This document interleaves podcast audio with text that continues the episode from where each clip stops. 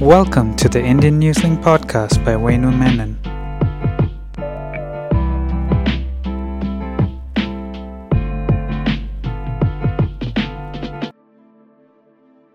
Professor J. L. Shaw is a distinguished academic who taught philosophy at the Victoria University of Wellington for 42 years.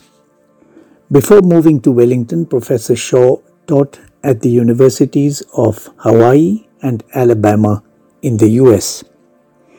Prior to moving to the US, he taught at Jadavpur University in West Bengal in India.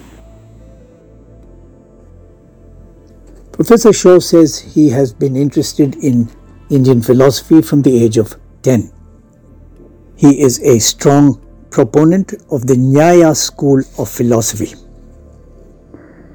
Professor Shaw is currently leading a two month workshop at the Indian High Commission in Wellington on the relevance of Indian philosophy to contemporary Western philosophy.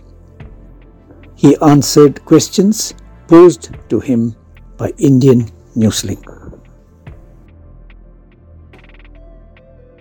Let me ask you, Professor, now what is how does Nyaya tradition or Indian philosophy resolve this particular dilemma which was part of Plato, I think, where you see a table, you see three legs, but you don't see the fourth leg. So does that leg exist or not? Nyaya claims that if you perceive a branch of a tree, if you perceive the front of the table, then you perceive also the table, whole table. Why? If you claim this is Western philosophy, it is an argument against the Western philosophers that if you perceive a part, then you perceive the whole also. If you claim that you cannot perceive the whole, then they got a reductio absurdum argument. That argument is when you perceive, if you do not perceive the whole table, you perceive the front of the table. Front of the table has got parts. So, do you perceive the a part of that part? If you say yes, I perceive a part of the part, then you go on and on, then it is reduced to atoms, and atoms are not perceivable. So you have to assume the third leg. That's right. So, Western philosophers, by this argument, have not succeeded in establishing that you perceive the table. The fourth leg. Yes. So, uh, So that that Plato's dilemma remains a dilemma in Western philosophy. that's right. But it has been resolved by we, Indian we, philosophy. it be by philosophers that when you perceive a part, we perceive the whole. You should assume the whole. whole. Is that because of memory Uh, of the fourth uh, leg? No, uh, because you know what sort of object it is. Belongs to a family of objects. Objects. You you know what sort of table will be. Like it has four legs, and you know. Uh, similarly, when you see the front side of the building, you know uh, you come to know it is related to the whole. So does anything have a truly objective existence outside your perception? Uh, yes, Nyaya is a realist in that sense that objects exist outside our mind. Only some objects do not exist out, only some objects exist so long as you are perceiving it. But most of the objects in the world exist outside our mind. So, in Western philosophy, we have realism and idealism.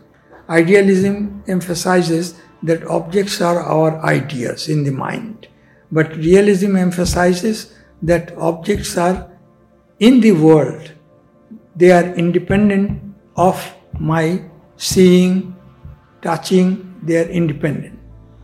Now, the Nyaya realists, in order to explain numbers, greater than 2, greater than 1, as well as in order to explain relative sentences like Varanasi is nearer to Calcutta than Delhi.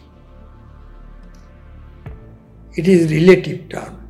You see this building and you say it is not tall. And another person sees the same building, says tall. It is relative. And Western philosophers have not yet succeeded in substantiating this relative. Nyaya philosophers claim that both of them are right. The person who says it is a tall building, he has not seen tall buildings of New York. He has seen only four storied, five storied buildings and five stories building. He says it is a tall building because he is comparing two storied building with five storied building. And the person who has been to New York and he has seen 30 storied building and when he saw five storied building he says it is not tall because he has got the idea of 30 storied building. So he is comparing. And according to Nyaya, both of them are right because one is comparing with two storied building, one is comparing with 30 storied building. So your cognition is also right, my cognition is also right. So relative means it is relative to your previous cognition and Western philosophers are still arguing about it. So it is a great contribution of Nyaya philosophy. So Nyaya philosophy can add new dimension to Western philosophy in several directions. One is in the case of sources of knowledge. Secondly, they do not have contradictory propositions.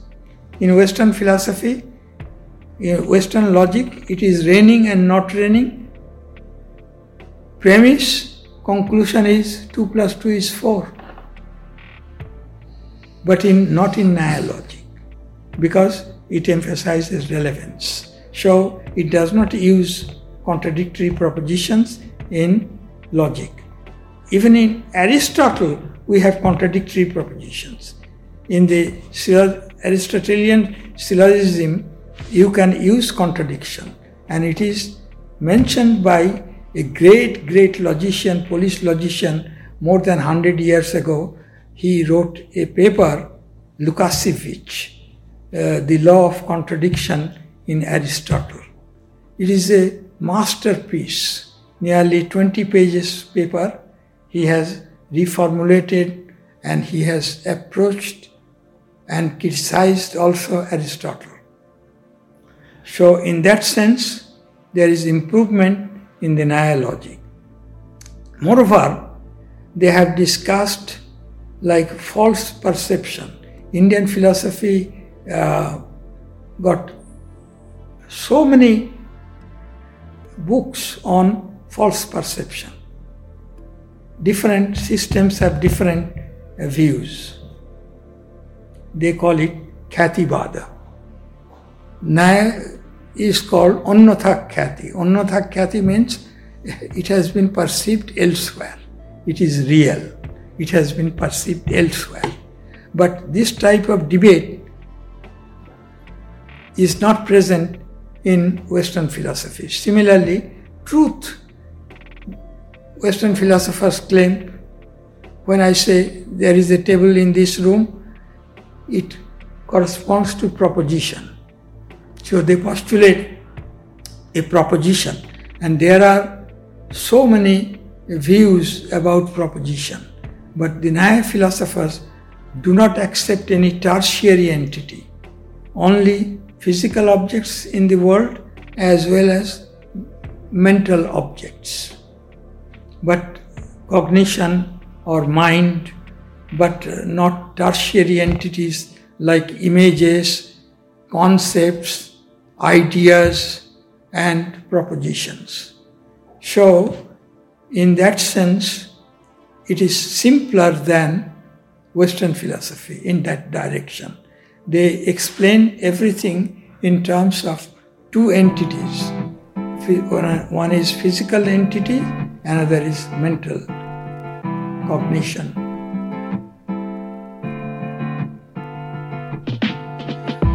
Thank you for listening to the Indian Newslink podcast by Venu Menon.